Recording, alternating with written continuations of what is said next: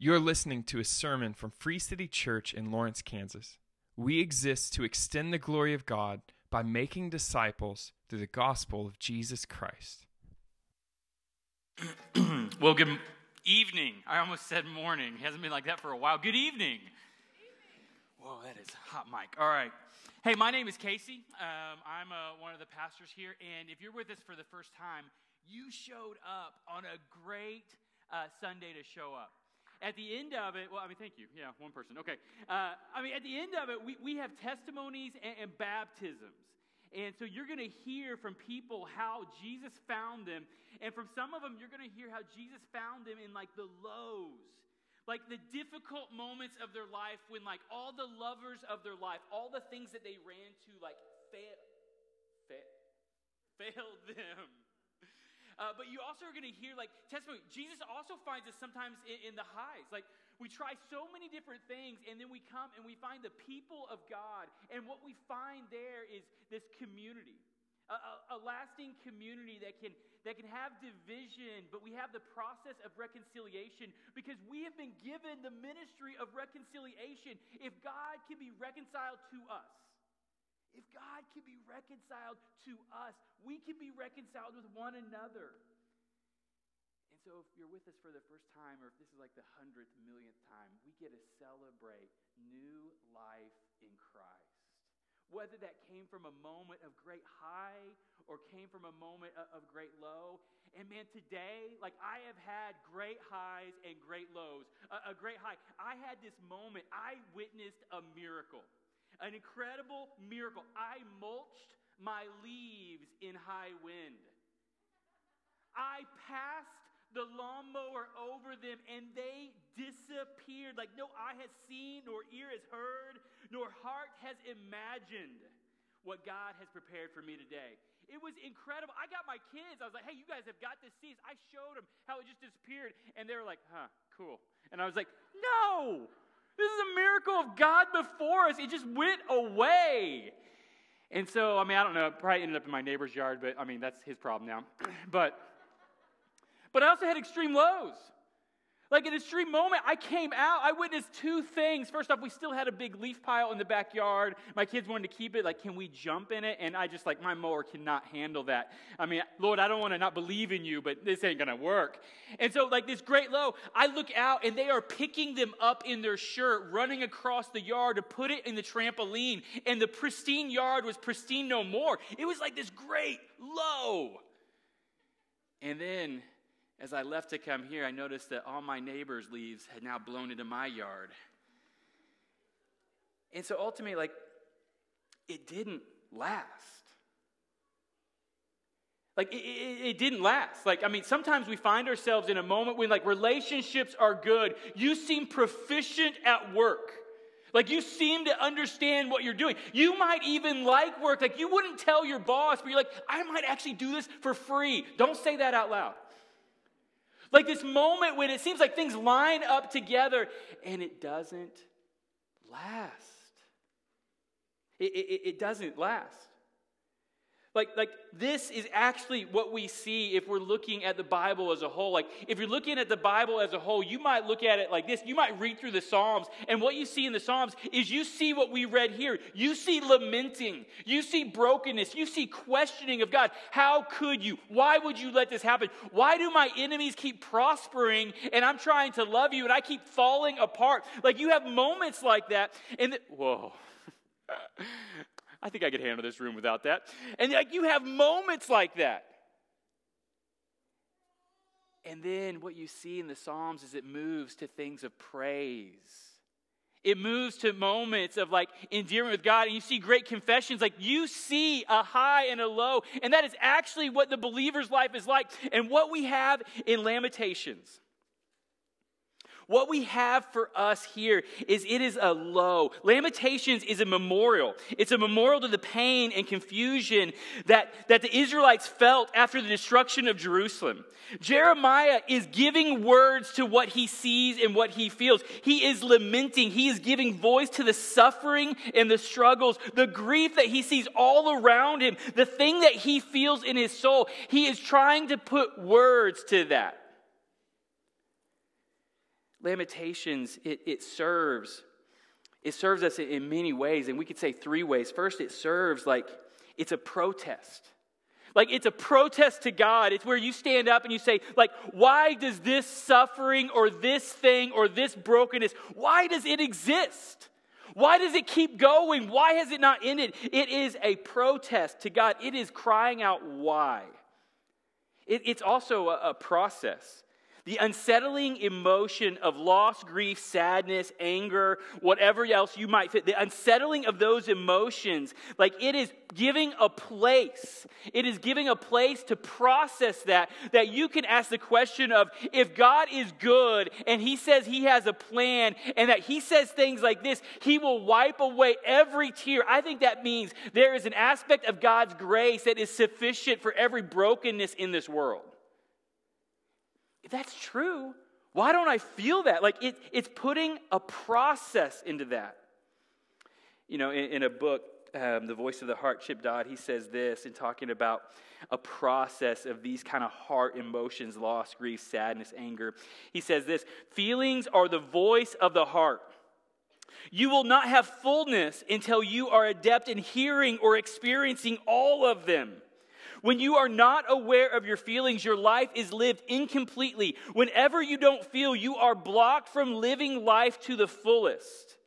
Whenever you lack awareness of your heart, no room exists for God.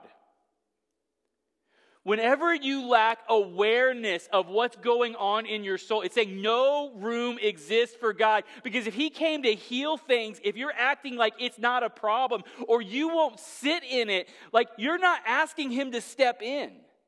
He goes on, he says, answers are not always easily found or are rarely painless when we learn them. But by avoiding these issues, we rob ourselves of the heart's true potential for joy. Instead of facing truth, we seek counterfeit solutions, trying to avoid the neediness and vulnerability so often found with the truth.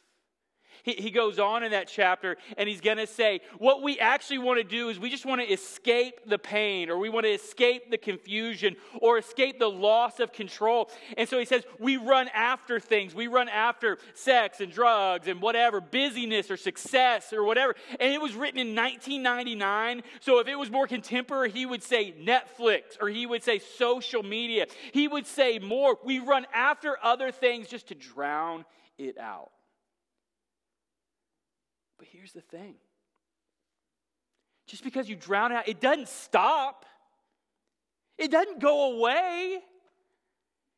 And then you're not inviting God into it. And so, lamenting is naming what was lost. It's questioning why. It's acknowledging, like, my contributed sin. It's a process. And if done biblically, it will lead into fuller, healthier humanity a breadth of what we see like in the psalms. Like the psalmist has a way to experience more joy than we regularly experience. The psalmist also has a way to experience far more grief. Like god opens up the life in the same way that jesus fully human fully god he experienced a wider breadth of humanity than we want to dare to dream.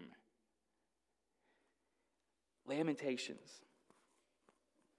It's an invitation into that it's an invitation, it's, it's, a, it's a process, it's a protest. It also creates a place to give words to the confusion that I have. Suffering causes us to doubt God's character, His goodness, His promises. And so, lamenting, it's a lost art. It, it, it's, it's something that we as, as, as Western people, like, we don't do very well. Like, when it comes to pain, like, our question is, how do I get rid of it? Other cultures are actually much more suited. They see benefits from pain, of actually what, whether they're Christians or not, of what we see in the Bible, that these trials produce a steadfastness. In our culture, we're like scared to step into it, we're scared to name it. You know, last week, Jeremiah, he looked at Jerusalem from the outside looking in. He named the sorrows in verses 1 through 7, and then he confessed sins that contributed to those sorrows in verses 8 through 11. This week, in verses 12 through 22, we see a different perspective. We see a perspective that might be all too close to you. We see the perspective of being in the suffering and looking out. And I just want to point out two major things. And so, two main points here. We're going to look at this the feel of suffering. There are five pictures that he gives us of what suffering feels like, the feel of suffering.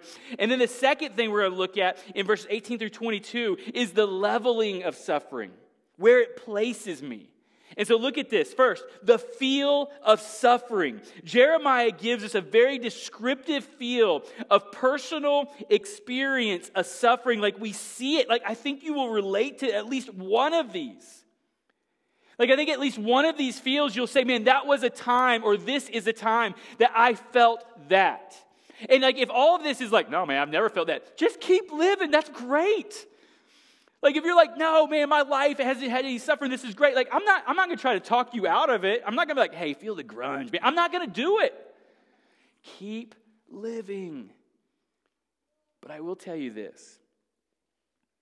I think one of the most important things a pastor can do or help for his people, like, like one thing that we talk about a lot, because one thing that the Bible talks about a lot is how do we suffer well? In, in, in, this world that's broken, even though Jesus has come, and if you're a believer in Christ, He will never leave you nor forsake you. He'll never leave you alone. You have incredible promises that are setting you up, like promises that address every tear that has been shed, Revelation 21 4. Like He's promised that sin, Satan, and death, they have no hold on you. They will not have the last word. That is all over the scriptures. And yet, the theological wrestle is we live in the already but not yet tension where relationships still break, selfishness still reigns, death still happens, sickness still ravages. And so, pastorally, I think one of the things that we can do best is like, what does it look like to suffer while I still have hope in Jesus and his goodness? And so, if you're not feeling any of these, you can write them down and be like, not me, and throw them away. Or you don't have to write them down. You don't have to take notes. There is no, well, I mean, there is no test. Okay, there's no test. But here, here we go. Like, I think you still need to look. And so, this is real fast. What we see is Jeremiah says that suffering feels like a fire that consumes other joys. It feels like a net that traps. It feels like a sickness that weakens. It's like a yoke that enslaves, and it is a weight that tramples. And so the first one's actually the longest. Suffering is a fire that burns other joys. Look at verse 12. It says this Is it nothing to you, all who pass by? Look and see if there is any sorrow like mine, which is brought upon me which the Lord inflicted on the day of his fierce anger. Verse 13, from on high he sent fire. That's the picture into my bones. He made it to descend. And so, right there, he says, suffering is like a fire. It consumes things around it. Like suffering and loss, that's what it does. Like it doesn't stay just in the lane. Like it gets out of that category that the suffering was produced in and it starts to burn up the things around it. Like you actually know this. Like if you're if you're struggling to perform well at work, like you are stressed and you're like, man, this is never going to work out. The rules keep changing. I don't know what's going to happen. I don't feel confident. Like it doesn't just stay there when you clock in. Like what you find is when you go home or when you're around others, like what you find is an inability to really engage in the moment, or what you find is a real lack of patience. Like your kids want to play, but you just need to focus and control, and so you snap out. Like what you find is it doesn't stay there, it starts to burn outside of the boundaries, it starts to affect other things. Like it doesn't just stay there, it's like a fire. Or how about like if you lose a relationship? to, to conflict or disagreement. Like you lose that relationship, and all of a sudden, like it starts to affect other relationships. Like you start to have this kind of thought, like, man, if they wouldn't endure with me, why would this person? If they left me for that, I'm just waiting for someone else to leave me or to abandon me. If they didn't love me enough then, why would this person love me? It starts to break into other relationships. It doesn't stay in the category. And you start to find yourself having these feelings like when you see pointers of why the other person left, you start to freak out. You want to run, you want to hide, or you want to push them away before they have a chance to push you away. It doesn't just stay in the category. Or, or you lose a loved one to sickness and death. Like, does it not steal from all other joys? Like, have you experienced like fearing going to sleep slowly because you're left to your thoughts? Or, or waking up slowly because it's like you remember the loss all over again. Like it doesn't just stay at the funeral home, it follows you. And you have these moments of like, man, I forgot about it. And now I remember, I'll never hear him laugh like that again. It has this burning effect that doesn't stay in the boundaries of where it is, it gets out, it moves away. Like it doesn't stay. It burns away all that it touches. And he says, suffering is like a fire that consumes other joy. Or, or, he says, next, he says, suffering, it's like a net that traps. Look at verse 13. It goes on. It says, He spread a net for my feet. He spread a net for my feet. And so suffering is like this entrapping net. Like you feel as though there is no escape. Haven't you heard people describe suffering or loss or sickness or abandonment like being underwater? desperate to come up for air. Like there's a struggle to even just move regularly. It's entrapping. Or, or, it goes on, and so we see this fire, we see this net. We also see, like, he describes it as a sickness that weakens. Look at the end of verse 13. He goes on, he says, He turned me back. He has left me stunned. And then here, faint, stunned and faint all day long. A weakness that embodies faint and weakness by sickness within. Have you ever experienced just the, the lackadaisical glaze of life? Like, I, I don't know, like you just have this moment, You're like, I don't know how everyone else is able to participate in. I just can't get there. Like, so what, what we see is like a fire that burns. It doesn't stay in the category. It's a net that traps. It's a sickness that weakens. Like you avoid eye contact. Like you don't have the strength to engage in the moment. It burns all that's around it. It's a net that traps. It's a sickness that steals your strength. And then it says, suffering is a yoke that enslaves. Look at verse 14. It says, My transgressions were bound into a yoke. By his hands they were fastened together. They were set upon my neck. He caused my strength to fail. The Lord gave me into the hands of those whom I cannot withstand.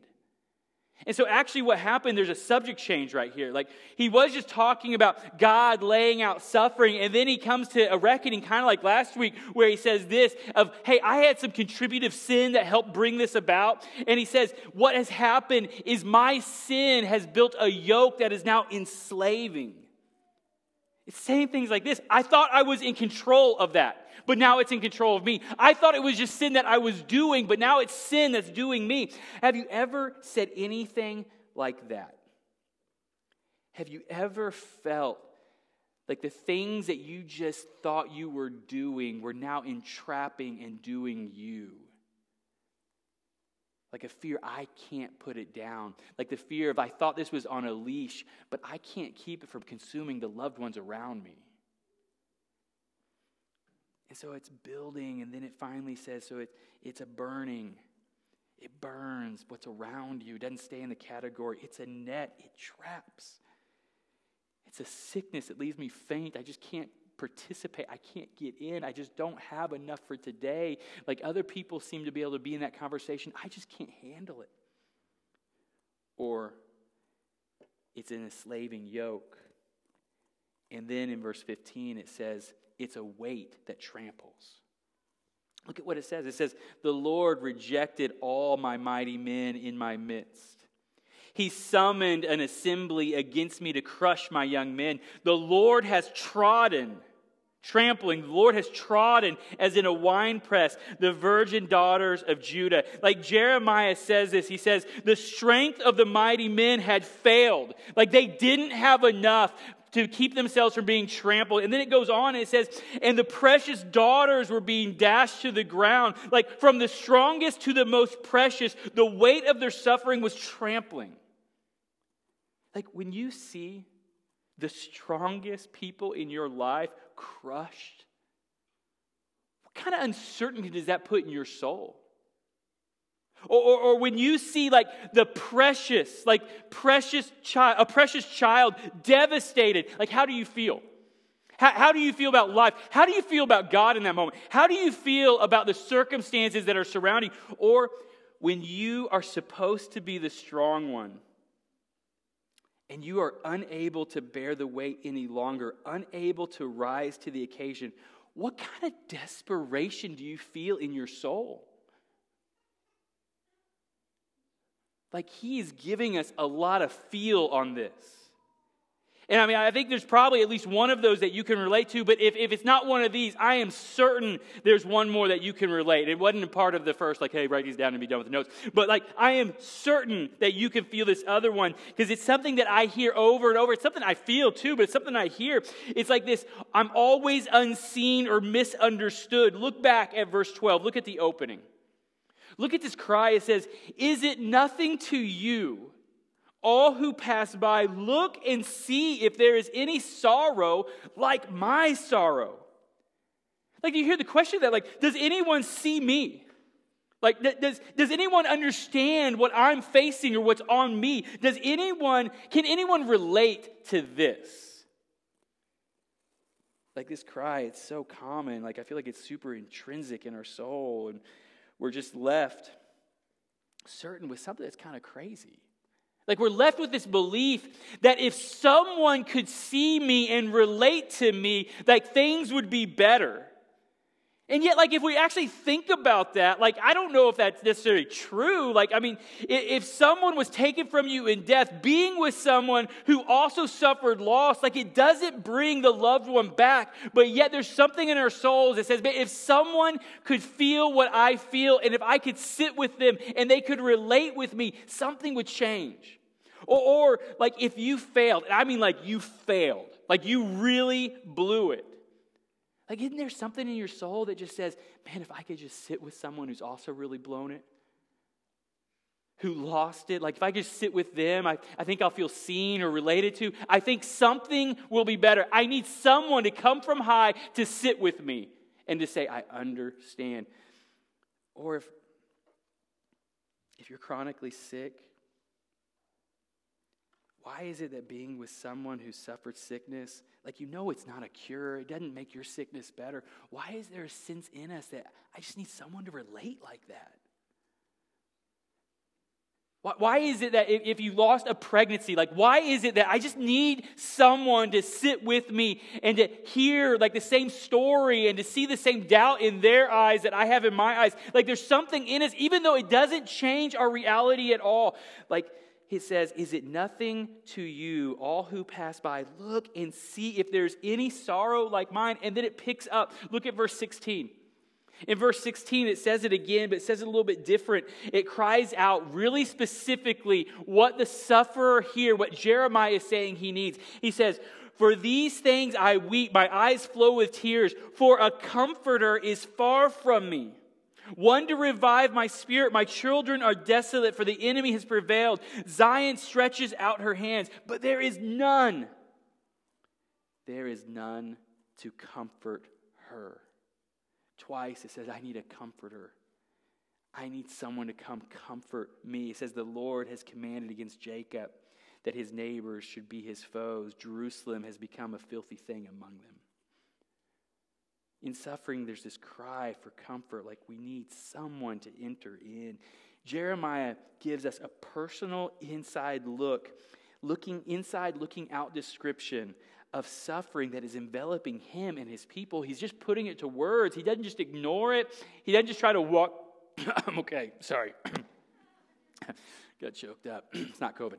He doesn't try to just walk away from it, he gives words to it. And then it goes on. And so, like, can anyone see me? And so that was the feel of suffering. Now, the question is like, next we see the leveling of suffering. And so, look in verse 18, look what it says. Like the leveling, like let's get on the base level. Like, what does it bring me to? It says this, and the Lord is right.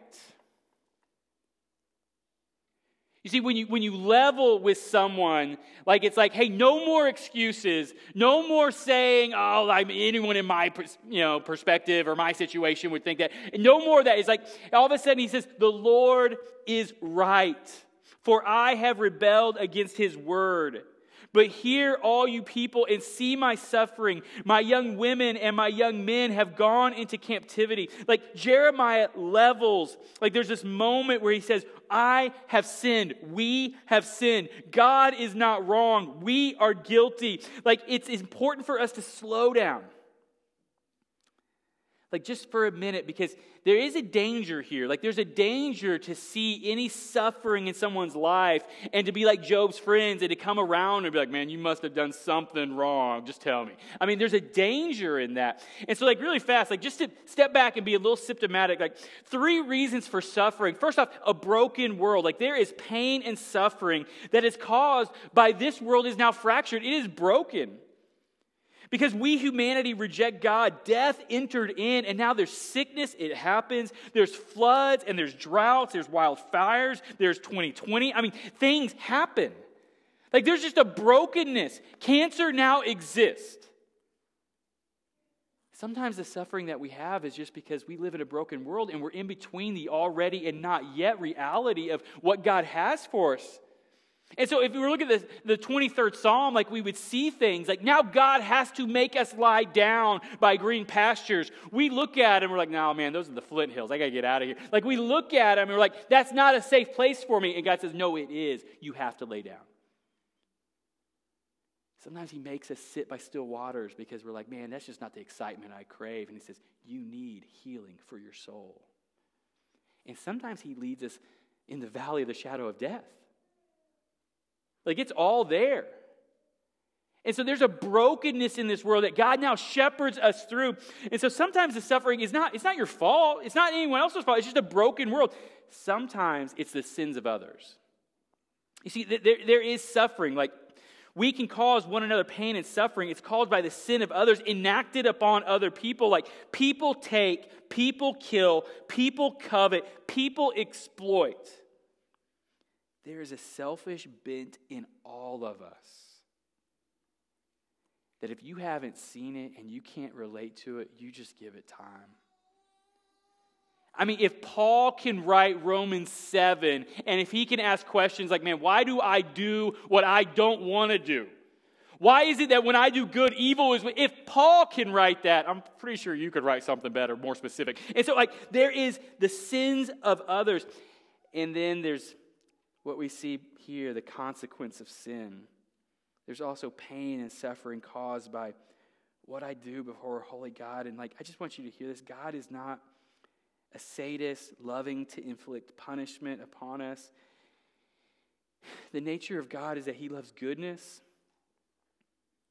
and therefore He stands against evil. And sometimes there's a leveling that has to happen, and we have to say, God, you're right.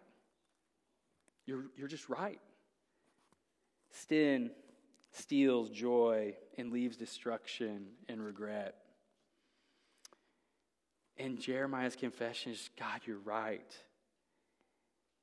But he's also saying this man, the cost is too much.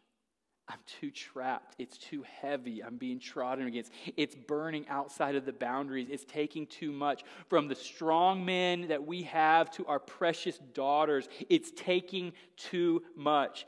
And so it's like, who can save me from it? And so look at verse 19. In verse 19, he starts off and he says, I know who can't. So he says this I call to my lovers, but they deceived me. My priests and elders perish in the city while they sought food to revive their strength. It says, Look, O Lord, for I am distressed. My stomach churns. My heart is wrung within me because I have been very rebellious. In the street, the sword bereaves. In the house, it is like death. He says, who, who, who can help me? He says, I called out to my lovers. And this is a picture of, of idolatry. I called out to what used to work for me. You know, I used to be able to count on my witty personality, or I used to be able to count on my intelligence, or I used to be able to count on, on, the, the money or the power that I had amassed. I call out to my lovers. I call out to the things that I used to devote my life to. They used to work as far as I could see, but they're not working now. And there's a leveling to say, that success, it actually didn't fix me that boy or girl it actually didn't fix me like that that that situation it actually that accomplishment it didn't actually fix me there's a leveling and then it goes on to say this verse 21 they my lovers heard my groaning yet there is no one to comfort me all my enemies have heard of my trouble. They are glad that you have done it. You have brought the day you announced. Now let them be as I am let all their evil doings come before you and deal with them as you have dealt with me because of all my transgressions. For my groans are many and my heart is faint. Now, if I was going to say kind of what, what's being said here, it's like this God, you're right. But I see other people who've done the same thing, and they're just fine. And so I, you know, when we look at this, like, again, the isolation and loneliness of suffering, the groans, like, there's just these questions. Like, just be honest. Like, are you faint? Like, have you ever been faint? Like, I don't have strength for this. Or, or have you ever thought, like, can anyone see me? Can anyone relate to me? Can, can anyone comfort me? Is there anyone who will step down from high and come to me? Like, can anyone help me carry this unbearable yoke? And I think the gospel has a promise for every single question. Like, can anyone see me? The incarnation of God says that God can see you. Philippians tells that God put on flesh. He came from high, he entered in, and he put on the person of Jesus because he saw the suffering and the brokenness. He didn't have to, but he came and he entered in. Can anyone see you? God can see you. Jesus came in. So he wouldn't just see suffering from the outside, he entered into suffering to be with you on the inside. Question two Can anyone relate? Hebrews 4 tells us that Jesus can relate. It says this It says, For we do not have a high priest who is unable to sympathize with our weakness, but one who in every respect has been tempted as we are, yet is without sin. And then the next word says, Let us then with confidence draw near to the throne of grace. He's not unaware. Can, can, he relate? He's been tempted in every way, yet it is without sin. And then he offers a throne of grace. It doesn't say the, the throne of punishment. It says we can now approach and sympathetically he invites us in. And so can anyone relate? Can anyone see? Can anyone comfort me? 1 Corinthians 1. In verse 3, it says this Blessed be the God and Father of our Lord Jesus Christ, the Father of all mercies and God of all comfort, who comforts us in all of our afflictions. It says all.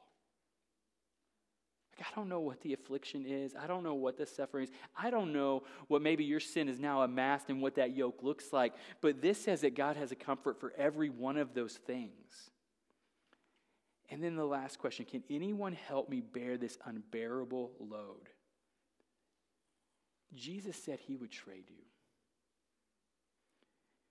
Matthew 11. Listen. Come to me, all who labor and are heavy laden, and I will give you rest. Take my yoke upon you and learn from me, for I am gentle and lowly in heart, and you will find rest for your souls. For my yoke is easy and my burden is light. Does your life feel heavy? Do you need rest? Have the sins of your heart entangled your life into an enslaving yoke? This is asking Will you look at Jesus and trade him your yoke of sin for his yoke that he says is gentle and light?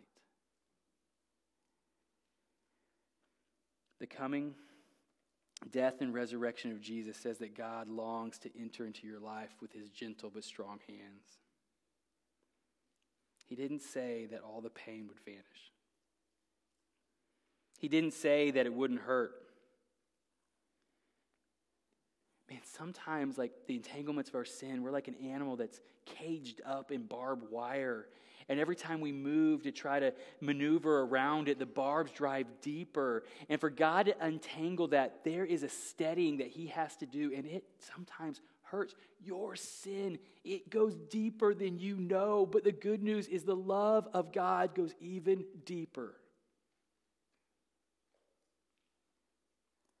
So, what we see is we see first, like, the feel of suffering, and then we see a leveling where it just says, Man, I called to my lovers, they didn't help, the Lord is right.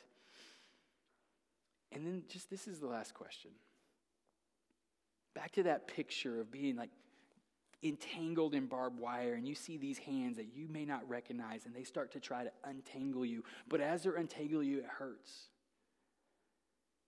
See, these are not the hands of a God who never entered in. These are the hands of Jesus who have scars upon them because he entered in. Do those scars warrant your trust? Let me pray for us.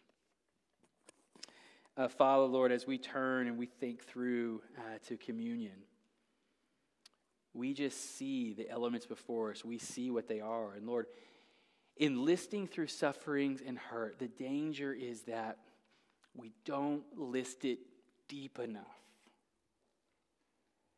And to say that God can enter in is not to say that it's not dark or hard.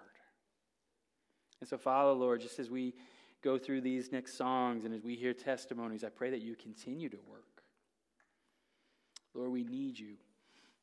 In Jesus' name, amen. Communion points to those scars. The, the bread reminds us that his body was broken, and the wine reminds us that his blood was, was spilled. So if you're a believer and you trust Jesus, if you're not sure about that and you're just trying to kick the tires on this to see what we, you know, we crazy Christians do, man, we just ask you to respect this. On the way in, you were able to grab um, a little communion pack, and it's just a way to remind us that, you know, the spirituality that we walk in is not just spiritual, it was a physical death and a physical resurrection to give hope for our physical, real problems. And so the way that we do it here, in the way, or we do it now, is we take the wafer and the bread and we remember this. Like, this is the body of Jesus broken for you.